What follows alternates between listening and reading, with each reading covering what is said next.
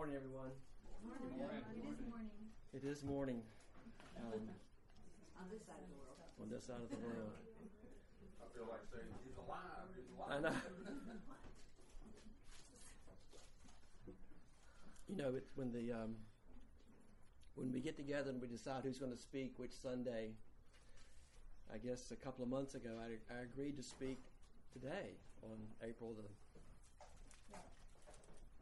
twelfth. April the twelfth. Thank you, darling. And uh, I didn't. I'd forgotten that income taxes were due this week, or that my birthday was last week, or that we have a Crossway staff meeting tomorrow night, or I was going to go to China for a week before the message, and um, and so an easy week for you. Then. it's kind of a an oddball week, you know. Um, So I'm I'm so thankful uh, for my wife who's takes such good care of me to get me up this morning. Uh, and things are still a little bit foggy up here. Um, please forgive me, but um, we serve a big God. It's good to be home after being away. We the Crossway was at Myrtle Beach a couple of Sundays ago, and then You were at the beach. last Sunday, Easter, we were at the beach with a family gathering, and then Monday morning to go to Shanghai um, with work. So, a few comments about Shanghai if you've never been. It seems brand new. It's a very old city. Not actually, it's not as old as many other cities in China, but it seems brand new because they they're bulldozing all of the old buildings, and they're building new buildings in their place and expanding the rice fields are turning into 50 story skyscrapers. Um, buildings and highways kind of spring out of the ground. There's one called the Shanghai Tower. It's over 2,000 feet high. It's over four tenths of a mile high. 128 floors, 4 million square feet of space inside this one building. And there's they're, they're finishing another one that's even taller than that as we talk about it. Um, all of the apartment buildings are being built not because the population is growing in China, but because the population is moving from the interior of China to the eastern seaboard where all the jobs are. So, literally, you could be riding for an hour on an elevated bridge, never touch the ground, and see apartment complexes of 15 to 25, 50 story apartments. Bam, bam, just everywhere. Um, about 24 million people live in Shanghai that they know about, and they're thinking maybe another 6 million that they don't know about. So it's about the size of three North Carolinas all crammed into one city. Um, in fact, the statistic that's really kind of amazing to think about in the past four years, China has used more cement in construction than the United States used in all of the 1900s. The, the entire century. China's used more concrete in four years than America used in 100 during the biggest growth period America's ever experienced. Uh, in Shanghai, they award 7,500 licenses each um, month for new for car tags, car license plates, and the bidding starts at ten thousand dollars to get one. so every and that's all that's all there is is seventy five hundred, and and and the limit is ten thousand dollars. So it's kind of like an auction. You have to be there within hundred milliseconds of the of the start window. You place your online bid, and if you get one, then you consider yourself lucky. So there's 7,500 new cars appearing on the roads every month in Shanghai. Um, wages are increasing. At least the factory wages are about 10% annually. So China is losing the um, the once almost impossible to imagine economic benefit for manufacturers because their wages are increasing so rapidly. And they've changed the one child policy because they've realized that a nation cannot exist with only one child per family. Because as the population ages, there's no young people to take care of the elderly, and there's not enough uh, of the young people working to take care of the others. So it's they've they've changed the policy a little bit. And now they'll say if you were a one-child family and your spouse was from a one-child family, that you can have two children. So they've adjusted. But now the new generation is saying, well, we happy we do not want two children. We're happy with one child. And so there's a little bit of turmoil in the in the government because of that. It's interesting for me to, to go there and to see that um, the need for the gospel to transform lives is more evident now than ever before because the wealth of China is just growing so rapidly, and there's so many rich people. The materialism is just expounding, and um, you go there and you realize that God's given me the answer that these people need. what what can I do? Every place you go, if you know the gospel, you know the answer that will transform that nation every place you go. You have the keys of eternal life. And it, it was just really evident to me to see that one more time. Um, last week was Resurrection Day, and so it's been about eight days, counting the biblical way of counting. And so there's this one passage of scripture in John 20 I wanted to read, just in, and highlight the eight days. John 20, the message isn't from this, but this is just kind of a lead into the message. John 20, 24. Now, Thomas, one of the twelve, called the twin, was not with them when Jesus came. So the other disciples told him, We have seen the Lord.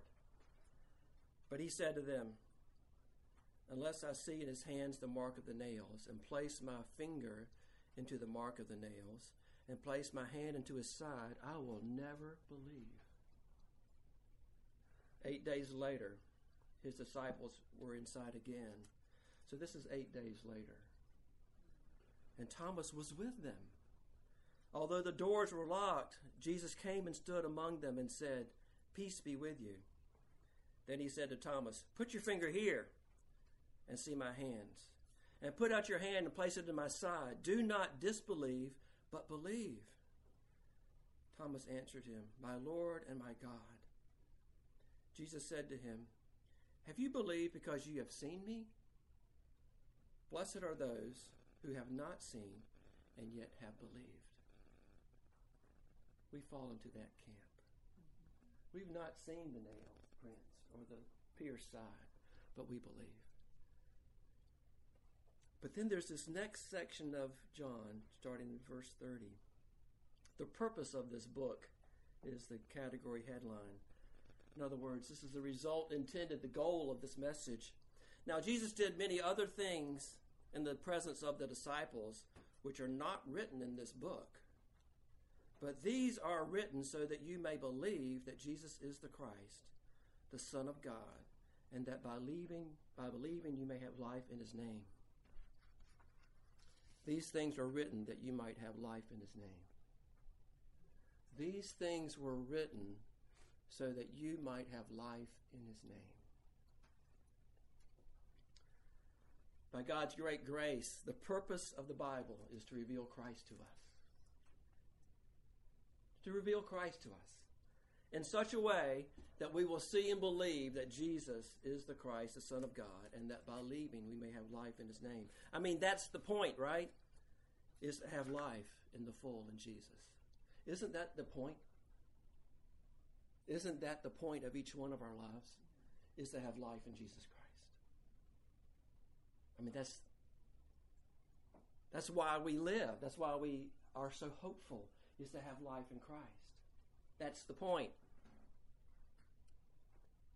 Paul knew that that was the point. And here he was in a Roman prison, not knowing from day to day what his future was going to be. And he was writing a letter to his dear saints in Philippi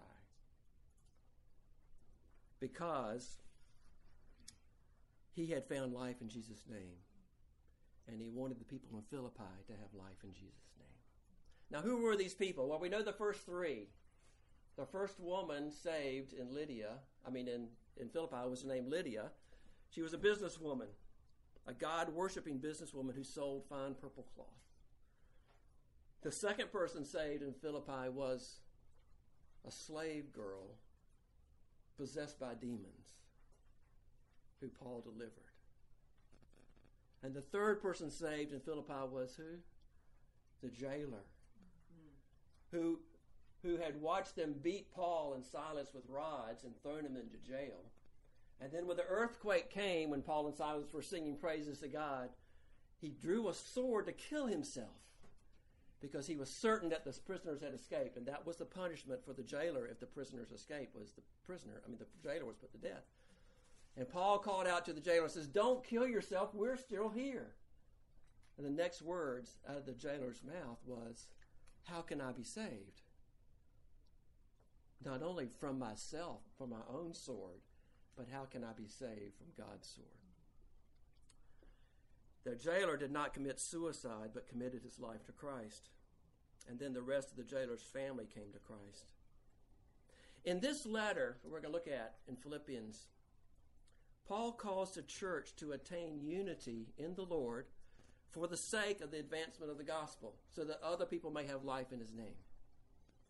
He calls us to develop good relationships with each other so that for the sake of the advancement of the gospel, so that other people may have life in his name. And he calls us to rejoice in the peace of God for the sake of the advancement of the gospel, so that other people may have life in Jesus' name. He speaks to the church as a whole, but occasionally he names specific people as examples of what to do. In the case of Timothy or Epaphroditus, or in the case of what not to do, as we'll see today. Believing that this is God's word to us, as we do, these are very pointed examples of people that he gives.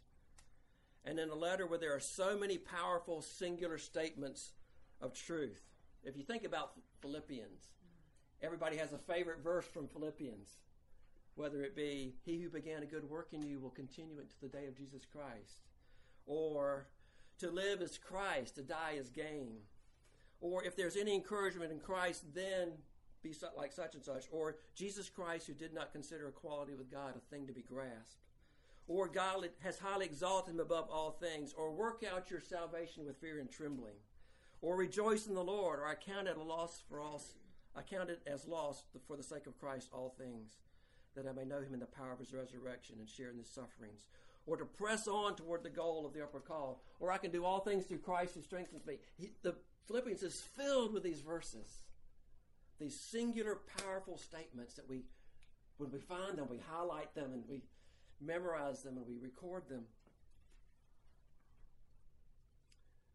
But in some ways, it's these connecting verses. It's this other tissue in the uh, flesh of the scripture that, that provides for us uh, the backstory that holds all these promises together and calls and applies them to real life. Solidifies this powerful revelation of God's mind and His will to us not only as believers, as individuals, but as believers as a body. Sometimes it's these lesser recognized, less familiar scriptures that really bring it all together. And I hope that's what we see today. Is, is how these powerful statements, yes, they are powerful and they're clear. They're bullet points if you're familiar with PowerPoint. But the Bible is not a PowerPoint presentation. The Bible has all of the messy gap stuff fillers in the middle to make sense of it all. And it's God's word to us. And it was written that we might have life in Jesus' name, so we can't we can't skip over it. We can't leave it out. We have to rejoice in what God has revealed to us.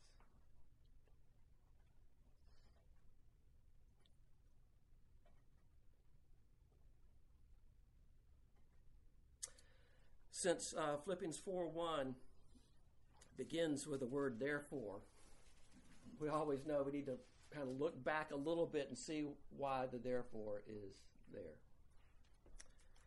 So I'll look back to verse 13 and 14. But one thing I do, forgetting what lies behind and straining forward to what lies ahead, I press on toward the goal for the prize of the upward call of God in Christ Jesus.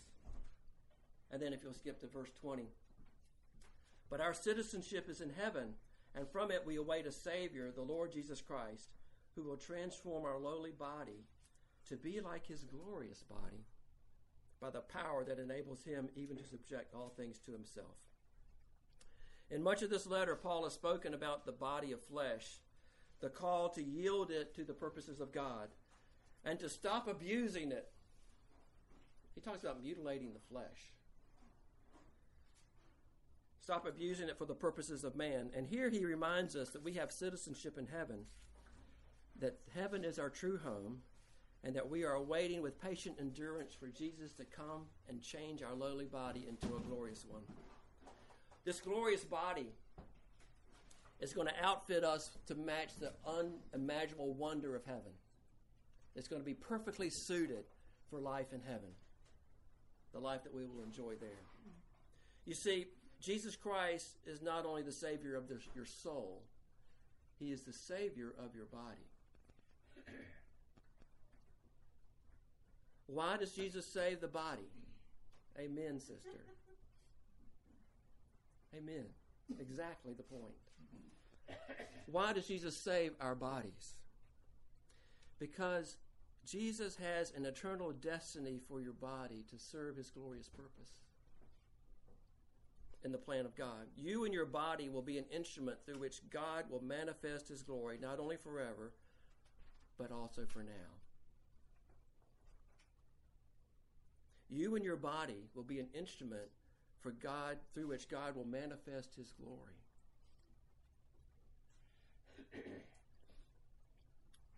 so we have a responsibility for God for how we use our bodies now, right? We have a responsibility to God for how we live and conduct our lives through our bodies now. Whereas some false teachers were telling the Philippians that it didn't matter how they lived, that it doesn't matter what they did with their bodies, or that they be circumcised in the flesh, or whatever the case may be, Paul says that what matters is God's purpose for the body is found in the redemption provided by the Savior. Okay. Verse 1, chapter 4. Therefore, my brothers, whom I love and long for, my joy and crown, stand firm thus in the Lord, my beloved. What do you notice about that first verse? What stands out to you?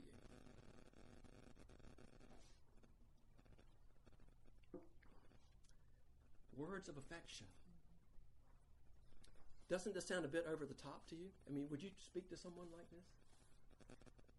My brothers, whom I love, long for, my joy, my crown, my beloved. Again, all the commentators say this is very awkward structure of how this is boom and boom and boom and then um, my beloved at the end. He's really communicating. Um, hey, we're children of the same spiritual parent. We are all children of the same spiritual parent, no matter what nationality we think we are. We're all children of the same spiritual parent. He says, You are precious to me. You are important to me. We are in relationship together. I love you. I care for you now and desire fellowship with you forever. You are the evidence that all is well between me and the Lord. You are the wreath of victory upon my head, he's saying. And so, because of that, I say to you, stand firm thus. Stand firm. The word thus really connects with the word therefore and says, stand firm for everything I've said in chapters 1 through 3. Stand firm thus. Stand firm. Stand your ground. Be constant in pursuing Christ's likeness. To persevere and remain steadfast. Don't flee your post when under attack. Refuse to abandon what you believe. Instead, resist and and the pressure of those who disagree with you or want to persecute you. Like the people Paul had just mentioned as being enemies of the cross of Christ. Because we are always tempted to follow the wrong example. Those who falsely believe that it doesn't really matter what one does with their body or thinks with their mind. This, this word to us to trust in the Lord and His promises is always timely for the church. And I can think of no greater time than now to trust in God. Paul loves us and wants us to know and receive all the blessings of God that he has just described. You know, I had a friend who told me that his, his, his dad was not a believer, and he would try to share with him uh, the, the life in Christ and, and, the, and the promises of God. And, and the father would say to the son, he says, Well, it's just too good to be true. How can I believe that? It's just too good to be true. And so the son would say to his father, he says, It sounds like it's too good to be true, but it is true. And if we really step back, you know, when you're 16 on the hours on the plane, you have time to sit back and think about things a little bit. Um, I mean, you're not going anywhere. You're by your feet, but you're going 600 miles an hour, you know, through the air. It's it is so beyond imagination what God has promised us. And then you realize that God had to reveal that to you. Otherwise, you'd be oblivious to it. You see millions of people who are oblivious to the promises of God. And so, what Paul is saying through this, he says, stand firm in your belief. He wants us to receive all these blessings because why, really, why else would you need to stand firm unless there was something to receive from it, right? If there was no reason to stand firm, there was no benefit to come, then why would you bother trying to resist unbelief? Why wouldn't you just flow along with it? So there's a reason for it. Paul had just called out people who were enemies of the cross of Christ who lived solely to please themselves and not the Savior. He knows that it would be tempting to follow their example. Paul countered this falsehood by reminding them of the truth of their glorious future. Said Paul calls the saints to stand firm in the power and person of Jesus Christ, who has now become their life. Now, did Christ ever waver? No. Did Christ ever compromise? No. Did Christ ever sin? No. He was without sin, says the Bible. He was a perfect high priest. He is the model, and he stood firm against all unbelief and never violated God. Was he persecuted? Yes. Did he fall? No. Did he compromise? No. Was he tempted? Yes. Did he sin? No. Put through all kinds of trials, he never crumbled, collapsed, or lost his confidence in God. Never did Jesus wander around through life looking for a human fix to society's problems. Never. Did Christ stand firm? Yes. He stood firm. And since He is the prize and goal of our lives, and since we are citizens of His kingdom, and someday we will be made like Him, our present desire is that we must do as He did to stand firm. Stand firm. Now tell me, church, how does the current attack on marriage between a man and a woman impact your faith?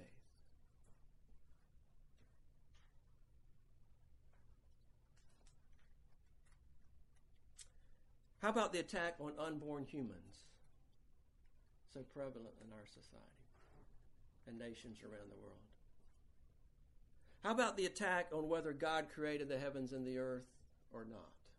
Does that attack your faith?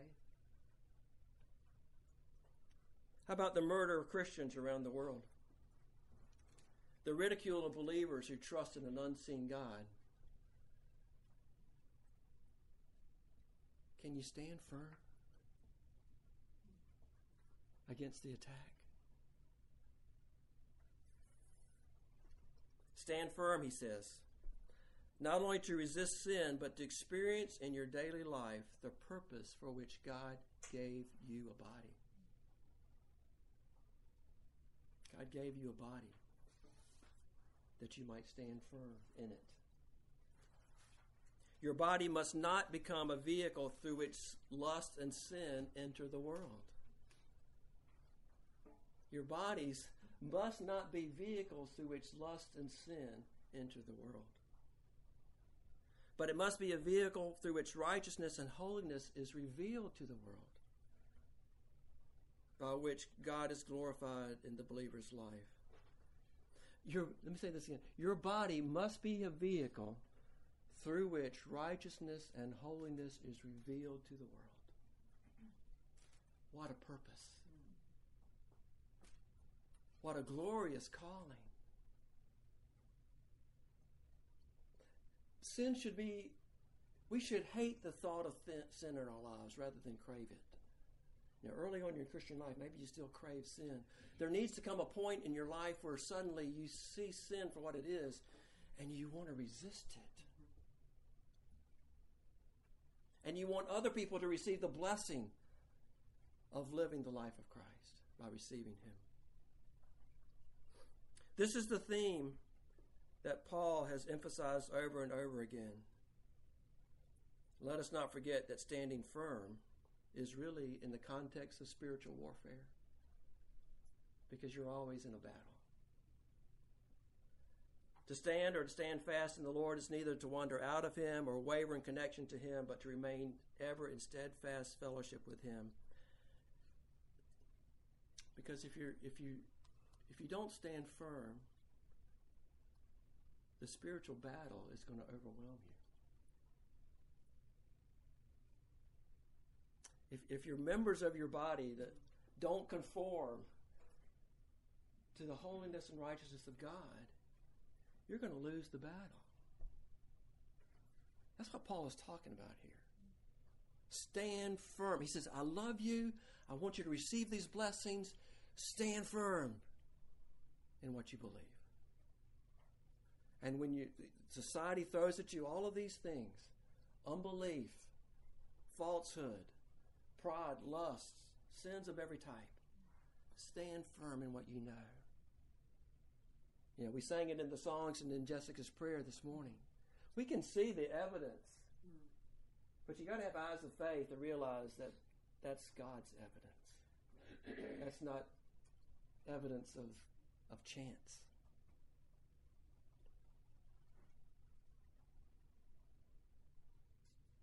Earlier in 3:14, Paul had said, "I press on toward the goal for the prize," which, which is an interesting play play on words. How do we stand firm? We can only stand firm in the Lord by pressing on to pursue the prize of the upward call.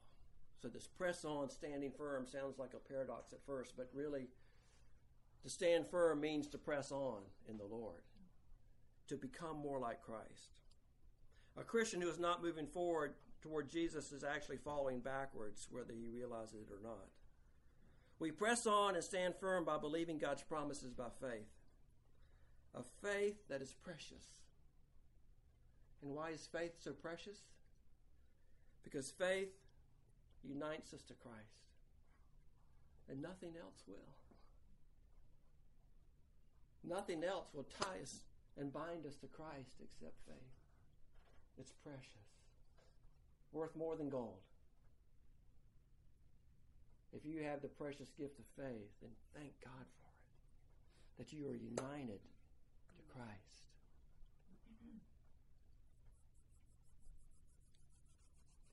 I lost track of where I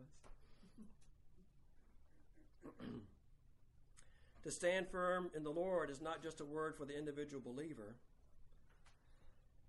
but also for any local body of believers.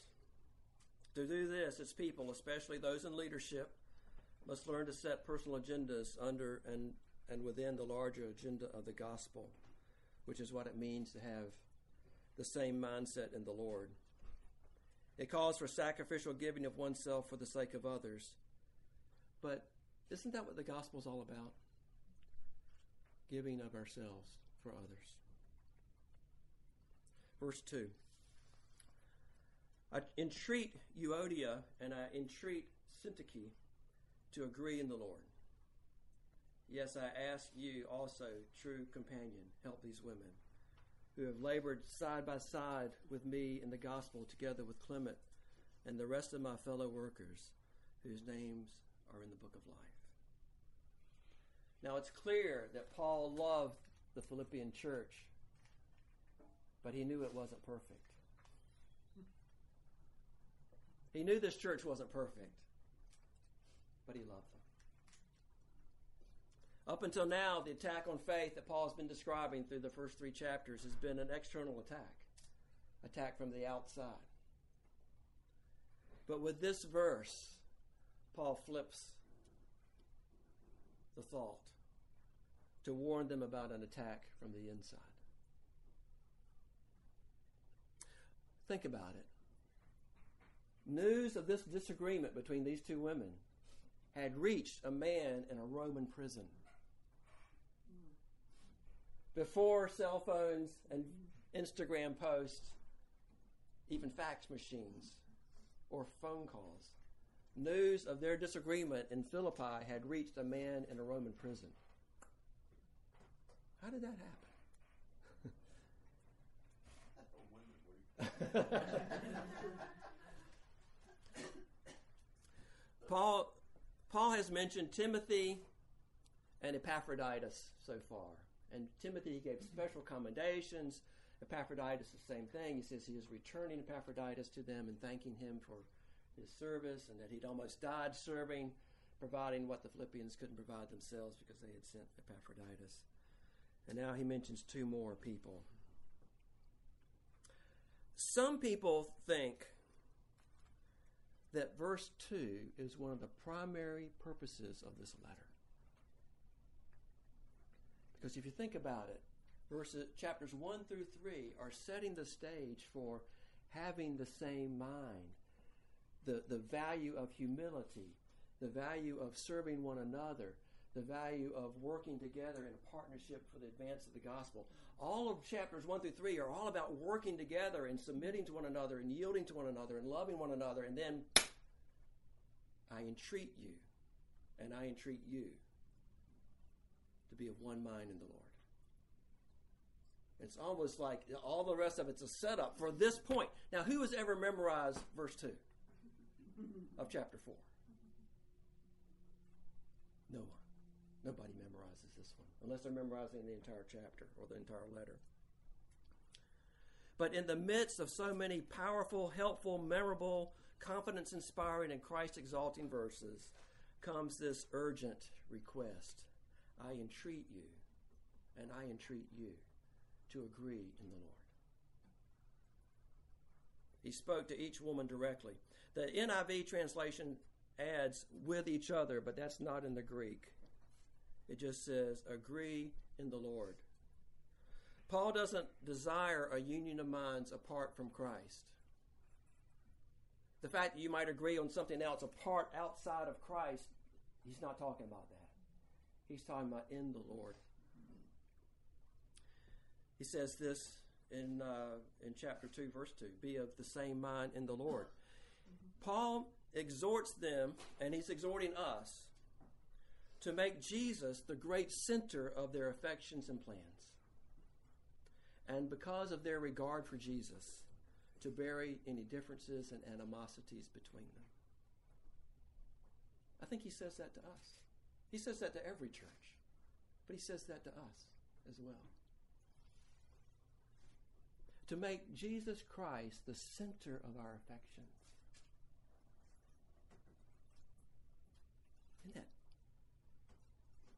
Is that scary? Or does that sound like life to you? Sounds like life to me. In today's world, where we, no doubt, encouraged by the media's drive to sell more product, always seek to blame someone else for discord and issues. Think about it. Whenever anything goes wrong, the first question is who's responsible for this? Who can I ascribe blame to for this problem? Everybody wants to blame somebody. We always want to point out the name. It wasn't that way in Paul's day. It was rare that somebody would speak somebody's name in a negative light like this. So in Paul's day, it was quite unusual to publicly correct somebody by name.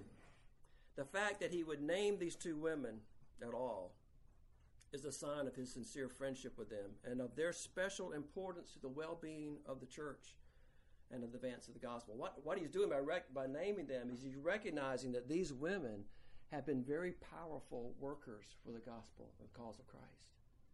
And it was very important for them to model the life of Christ for others because of their, their, their I hate to call it status, but their, the impact of their work. You can think of any organization, but especially a church where there's people of influence and there's, it's evident to everybody that they're in a disagreement. That's not good. Um, Syntyche, clearly a Greek name. Generally, it's named after the goddess of fortune. Basically, it means success or successful. And um, Euodia, I'm told, um, means lucky. So both of their parents had wanted these, these, these women to make good in the world. But Paul takes no sides between them, and he doesn't give them a direct solution, does he?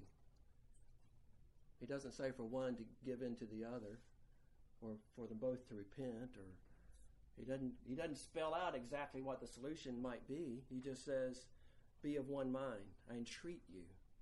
We don't use that word very often, but we we're familiar with the word entreat. Um, to bury, he says, for the sake of the gospel, that they bury their disagreement and agree in the Lord, meaning they should yield their own agendas for the Lord's plan and how to partner for the advance of the gospel and see Jesus as their unity and peace. As the blessings of God are only available through Christ. You can't go around Christ to get to the blessings of God. It's impossible. There, there's nothing there. It's only through Christ. And so he's saying, be of one mind in the Lord. Paul says that they shared in the struggle in the cause of the gospel. That, Paul says this, probably indicates that these are mature, hardworking believers. And he kind of recognizes that fact. He doesn't want it to come across as, as a condemnation. He says, hey, you're, you're very valuable to the kingdom.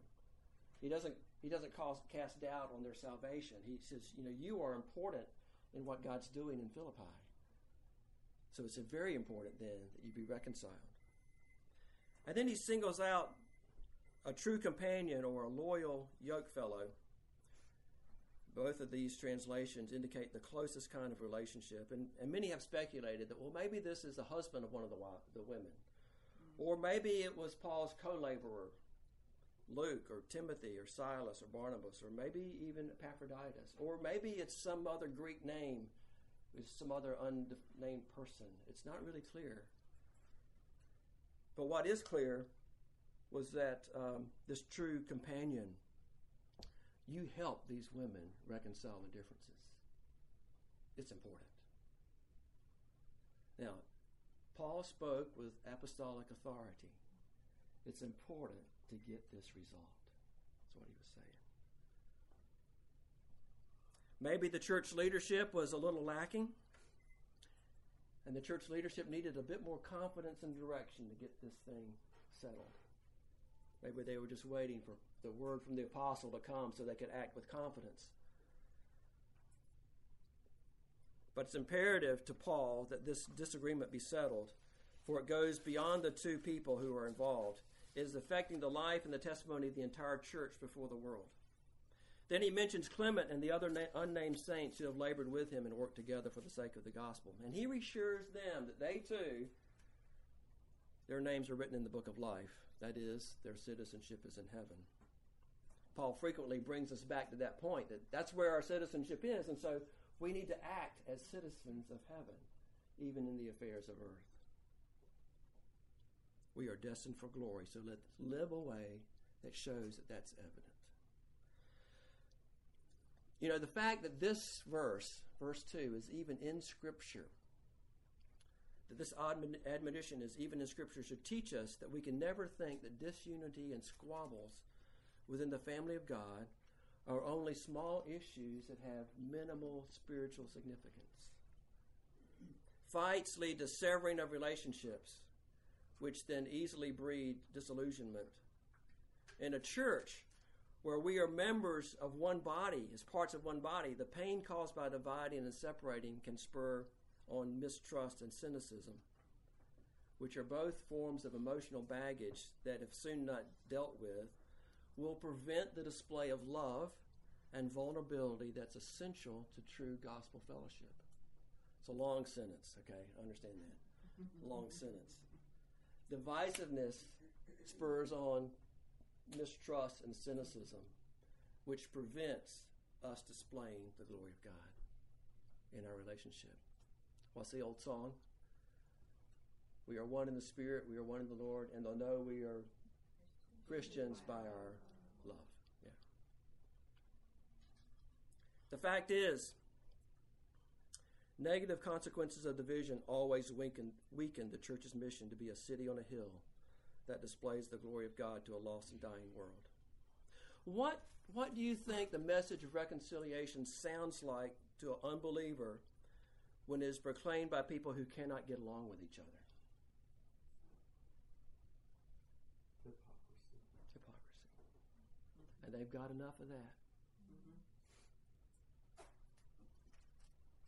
They may look, but they'll shrug their shoulders and turn away, never witnessing even the faintest view of a living church in the midst of a dying culture. Never seeing that Jesus, what Jesus says is the final evidence of the gospel, a clear oneness among true Christians who are truly brothers and sisters in Christ.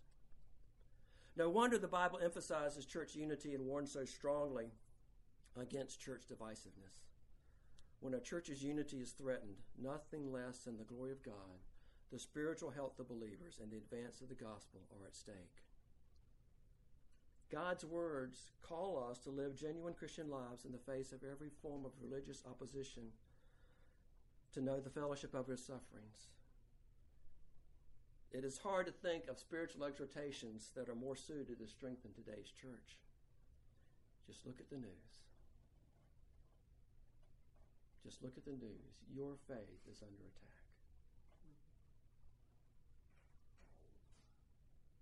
You are racist, bigots, prejudiced, narrow minded, closed thinking, fundamentalist believers in Jesus Christ. Your faith is under attack. And you're being called to celebrate sin. You're being called to lay aside shame and celebrate what we know is anathema to God. How does that impact your faith?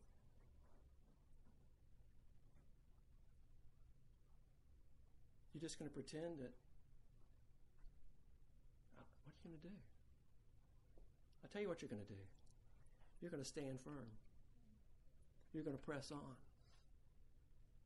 You're going to press on to display the glory of God in your bodies and in your actions and in your mind. That's what we're going to do. That's our only choice for what we're going to do.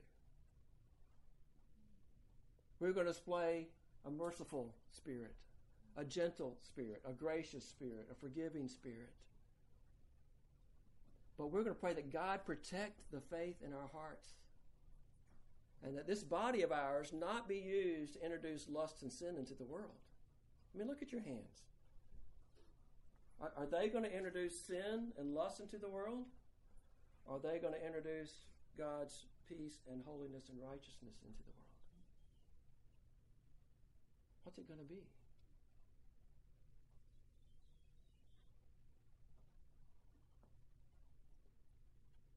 How then should we live in the face of sexual sin, racism, pride, and the like, and being called to join them? How should we live? When we're called to join headlong into this disaster. How should we live in the face of disbelief and ridicule for believing God?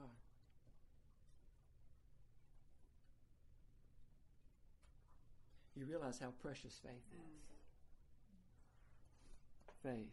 Purified seven times.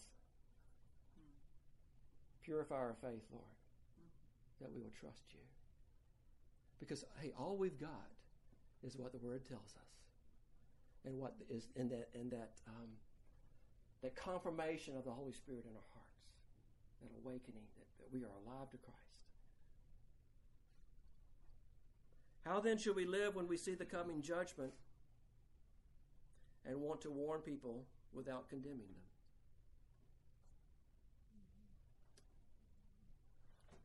We see judgment is coming against sin, and we want to warn people without condemning them. We we share the gospel with them. See, it's the it's let the cross be the offense if need be but let us share the cross because it's that's the way we receive God's blessing. How then should we live when we know that we are united with those we stand beside in proclaiming the gospel? Should there be someone that we are united in faith among the body, we know that we need to agree in the Lord. We need to come together and settle our differences and agree in the Lord so that corporately we might display the glory of God. And then a few other questions. Who is the joy and crown of your ministry unto the Lord? You know, Paul was talking about this whole church as being his joy and crown. Maybe there's, do you have somebody that you consider your joy and crown? That you're, you're praying for their growth in Christ and their maturity in their walk with Him. Many times it's your children that can be your joy and crown. Are you standing firm for the sake of the gospel? Is there a place where you know that things are a little bit shaky? Well, maybe if, what if, is there a shaky place where you want your faith renewed and strengthened. The gain of the gospel is always at stake in the world. Our gratitude and the unity we display are important aspects of showing evidence of the work of the Spirit in our lives for other people to see, in spite of any and all opposition we face. It's interesting times we live in. Um, and you know we are we are so blessed in our country, and God has been so faithful. Let us continue to reflect His glory in the way that we live and in our bodies, the attitudes of our minds, and the fact that we will we will stand firm to press on in Christ. Okay. Lord Jesus, and maybe, maybe we could have a song later. Lord Jesus, I, I thank you that that you put this verse in Scripture to stand firm. And then you followed it immediately, Father, by entreating these two women to be of one mind. And Lord, I pray that you would you would look into our hearts and help us Help us to see where we, we can stand firm. Stand, can, we can stand firm. Help us to see, Father, where we should be pressing on. Help us to see, Father, where falsehood and unbelief has maybe gotten a foothold within our hearts. Lord, we declare that your word is true. Your word is true. Let every man be a liar, but Lord, your word is true. We trust you, Father. And we thank you, Lord, for precious faith that unites us to Christ and helps us to believe what you have said. Lord, I pray that you would open up doors of ministry that, that others might become a joy and crown as our offering unto you. And Lord, I pray that, that you would also help us to resolve differences that we may have with others that's preventing and weakening the display of, of God's glory within our fellowship.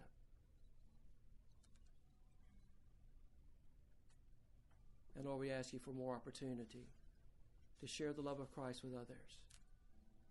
that they might receive the blessings of knowing you.